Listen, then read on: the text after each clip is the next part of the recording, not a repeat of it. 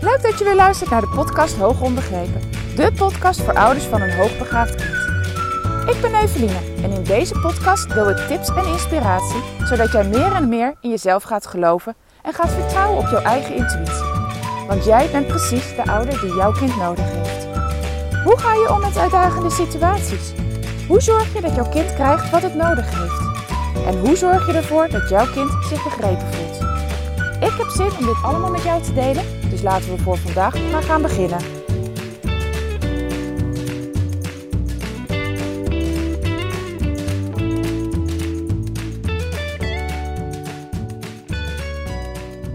Ha, leuk dat je weer luistert naar een nieuwe aflevering. Ik hoop dat ik goed te verstaan ben, want ik heb mijn oortjes niet bij me. Ik loop nu rechtstreeks in de telefoon te praten. Misschien kan je het ook wel aan mijn ademhaling horen. Ik ben net een heuveltje opgegaan. Maar ik had opeens inspiratie. En dat kwam doordat ik de deur uitliep en dacht... Goh, zal ik weer eens eventjes een foto van mezelf maken... terwijl ik lekker aan het wandelen ben. En op Instagram posten. En direct hoorde ik zo'n stemmetje ergens achter in mijn hoofd. Die zei, jeetje alweer, ze zullen er ondertussen wel eens genoeg van hebben. Laat dat toch eens. En gelukkig was ik me heel erg bewust van dat stemmetje. En ik dacht, nee, ik ga het toch doen. En dat heb ik ook gedaan. Ik heb zojuist ook een bericht geplaatst, een story geplaatst. Waarin ik uh, aangeef, goedemorgen. Uh, de dag begint met tijd voor mezelf te maken. En waarom ik dat nou zo belangrijk vind? Omdat, niet omdat ik zo graag moet laten zien wat ik de hele dag door doe. Maar dat is dat ik anderen wil inspireren. Dat ik ouders wil inspireren door de manier waarop wij leven. En dat betekent niet dat je hetzelfde moet doen en dat je het allemaal precies zo moet kopiëren. Helemaal niet. Dat is niet wat ik bedoel.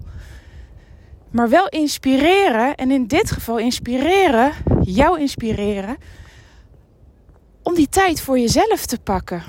Want in de afgelopen jaren wij hebben vier kinderen, in, momenteel in de leeftijd van 6 tot en met 14. En toen rond coronatijd hebben we besloten, na vele scholen te hebben bezocht, van luister eens, dit wordt hem niet meer.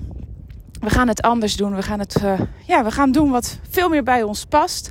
En dat betekende een combinatie van reizen, zo nu en dan in Nederland zijn en thuisonderwijs. En op het moment dat wij dat besloten, was onze jongste drie. Even, zeg ik het goed? Ja, die was drie. Dus betekende dat ik eigenlijk vanaf het moment dat wij kinderen hebben gekregen, nooit een periode heb gehad dat ik, ja, dat ik gewoon de kinderen op school had en tijd voor mezelf. Hè, tijd voor mijn huishouden, tijd voor mijn werk. Ik had altijd een kind om me heen gehad. En nu kozen we er bewust voor om nog steeds ten alle tijden de kinderen om ons heen te hebben.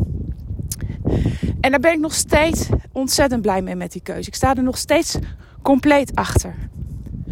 Maar het betekent wel, en als, hè, als ouder herken je die fase van als ze jong zijn, je hebt ze altijd om je heen. Dat betekent dat er gewoon heel weinig tijd voor jezelf is. En ik heb altijd gedacht, op het moment dat mijn kinderen allemaal naar school gaan, dan komt de tijd voor mezelf wel. Dus ik heb in die, in die jaren heb ik mezelf echt wel enorm, ja, toch wel weggecijferd. En altijd vanuit de gedachte, die tijd die ik, uh, die komt voor mij wel. Die, er komt een moment dat ik ja, de dagen voor mezelf heb. Dat ik ze kan invullen zoals ik wil. Dit is nu even ja, de meest lastige periode. Jonge kinderen altijd aan moeten staan. Maar door de beslissing die wij namen, en ik hoop echt dat ik nog steeds goed te, volgen ben en dat de wind redelijk meevalt. Ja, maar dat krijg je als je zo spontaan een podcast opneemt en op de dijk loopt. In de herfst, dan krijg je wind in je microfoon. Nou, laten we maar hopen dat het voor jou nog te beluisteren valt.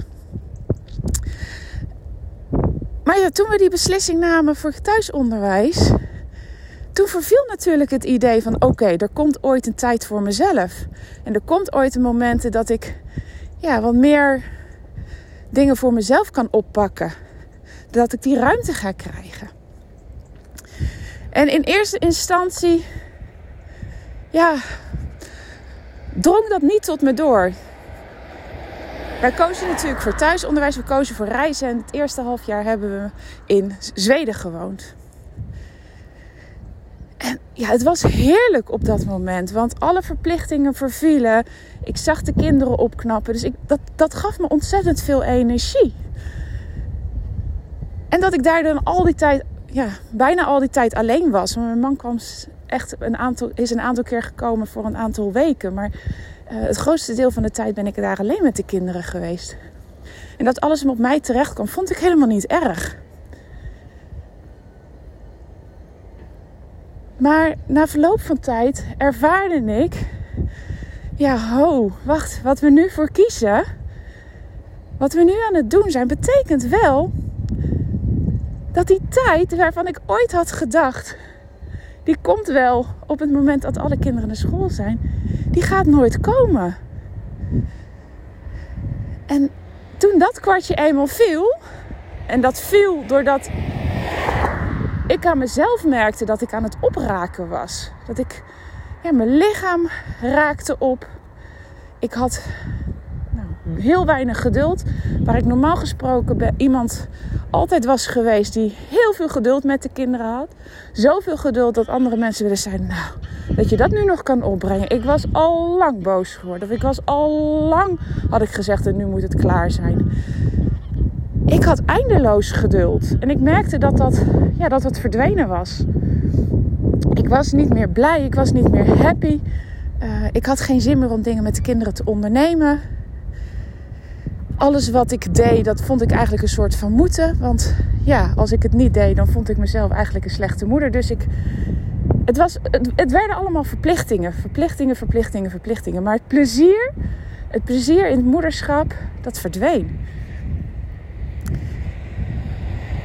En op dat moment besefte ik mij: oké, hier moet echt iets gaan veranderen. Want dit is niet vol te houden. Zo wordt de keuze die we gemaakt hebben met z'n allen die morgen, wordt gewoon geen succes. Dit gaat hem niet worden. En wat heb ik nu eigenlijk nodig? Wat heb ik nodig om een leuke, geduldige, gezellige, moeder te zijn die, ja, die plezier beleeft. Die ervan houdt om op, erop uit te gaan. Die ervan houdt om leuke dingen met de kinderen te doen. Die, ja, die nergens tegenop ziet. Hè? Die gewoon eh, ja, overal plezier in ziet. En al is mijn huis dan een rommel. Of al moeten we dan een uur rijden. Wat maakt het uit? Die persoon wilde ik weer terugvinden. Daar had ik zin in. Dat, dat, die, die persoon is wie ik in de kern ben. En dat maakte dat ik echt rigoureuze beslissingen moest nemen. Beslissingen. Ik moest even opletten op het verkeer. Beslissing moest nemen om het anders te gaan doen. Zodat ik mezelf weer kon terugvinden. En uh, ja, weer die moeder kan zijn die ik zo graag wil zijn.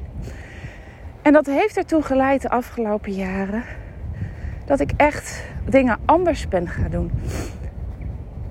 En ik vind het altijd heel fijn om transparant te zijn.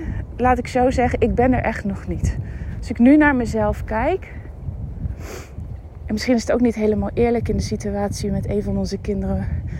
Hè, waar we nu in zitten. Uh, waarmee de stress gewoon hoog is. Omdat we zo graag willen dat hij gewoon weer helemaal beter wordt. Uh, ik ben er gewoon nog steeds niet. Um, en, maar ik heb wel stappen gemaakt. En die stappen die kon, heb ik alleen maar kunnen maken door bewustwording.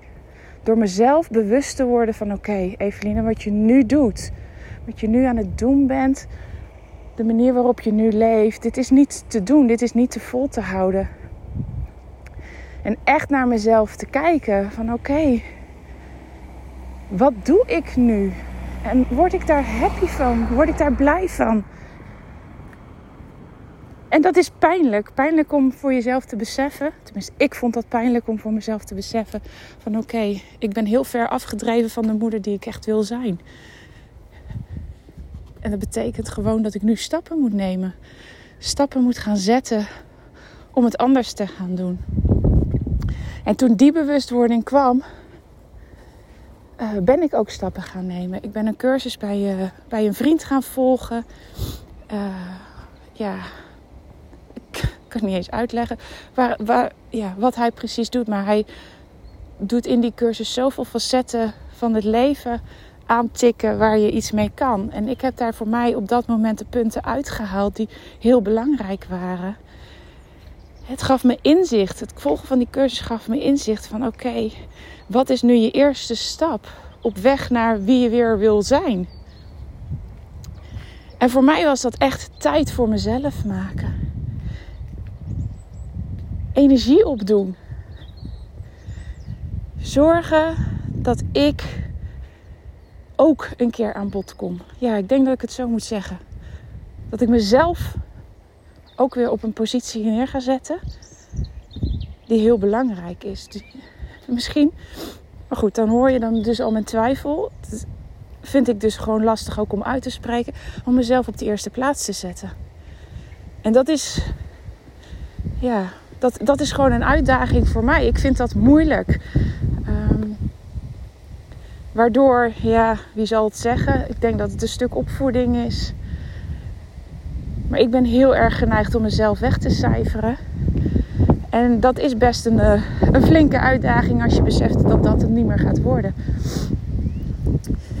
Dus die wandeling voor mij, die staat niet voor ik ga lekker een stukje wandelen, want dat is oh zo goed voor mijn gezondheid. Kijk, dat is mooi meegenomen. Laten we eerlijk zijn, dat is heel mooi meegenomen. Maar het staat voor tijd voor mezelf maken. Mezelf belangrijk genoeg vinden om de deur uit te gaan en tegen iedereen te zeggen: Oké, zoek het maar even zelf uit. Ik ben even niet beschikbaar voor jullie.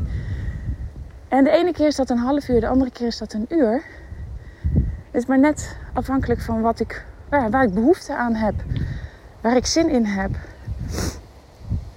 En ik merk aan mezelf dat dat zo ontzettend me goed doet. Zo ontzettend, ja, hoe zeg ik dat? Me energie geeft. En ik heb heel erg geëxperimenteerd van, goh, wanneer moet ik dat moment nou nemen? Is dat nou in de, in de ochtend, in de middag, in de avond? En voor mij is het zo dat als ik mijn moment in de ochtend pak met die wandeling, dat de dag zoveel fijner verloopt. Want ik heb dat tijd voor mezelf al gehad. Ik hoefde niet meer uh, naar te streven. Niet meer de dingen zodanig te plannen dat ik alsnog die tijd kan pakken. En wat ik, voor, wat ik heel erg merkte is dat als ik het vooruit schoof op de dag, ja, dat het er dan gewoon heel vaak niet van kwam. En dat het dan voor mij nog moeilijker werd om mezelf op die eerste plek te zetten.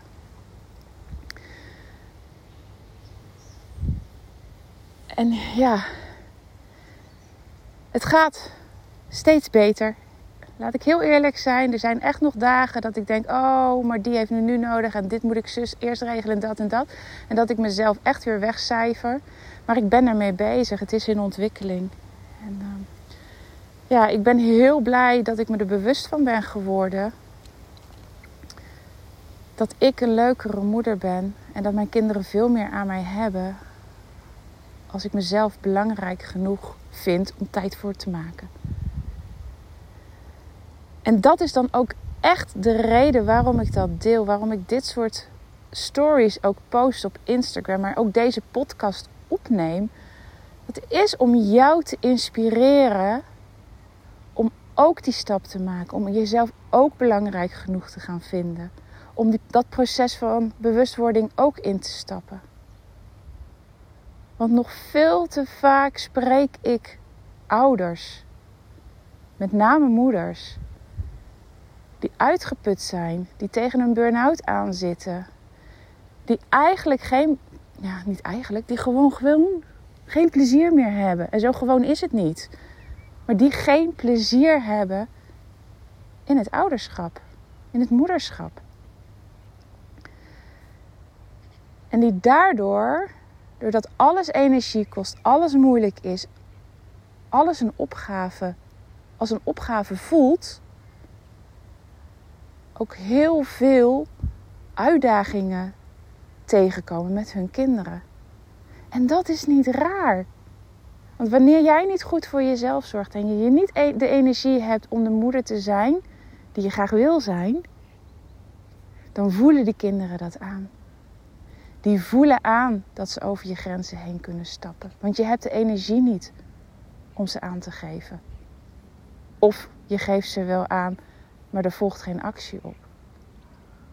Ze voelen aan dat jij niet lekker in, een, dat jij niet lekker in je vel zit. Ze nemen dat gevoel over, maar begrijpen daar niks van. En dat uit zich weer in gedrag. Communicatie. Het is dan hun manier, een vervelende manier, om aan jou te laten weten van oké, hé, hey, er gebeurt van alles. Ik voel me er niet lekker door. Ik kan het niet uit, ik kan het niet plaatsen, dus ik kan het ook niet onder woorden brengen. En voor je het weet, zit je in een, in een, ja, in een spiraal naar beneden. Want dat gedrag van die kinderen kost je nog meer energie. Energie die je al niet hebt. En daarom is het zo belangrijk. Terwijl ik het zeg, denk ik: oké, wederom knoop het in je oren. Het is zo belangrijk dat jij je bewust wordt van wat jij als ouder nodig hebt. En dat je jezelf op die eerste plaats gaat zetten. Dankjewel voor het luisteren. Ik hoop dat je aan mijn verhaal wat hebt, dat je erin geïnspireerd door raakt. Um, ja, ik ga het hier gewoon bij laten. Nogmaals, dankjewel. En we spreken elkaar snel weer. Doei doei!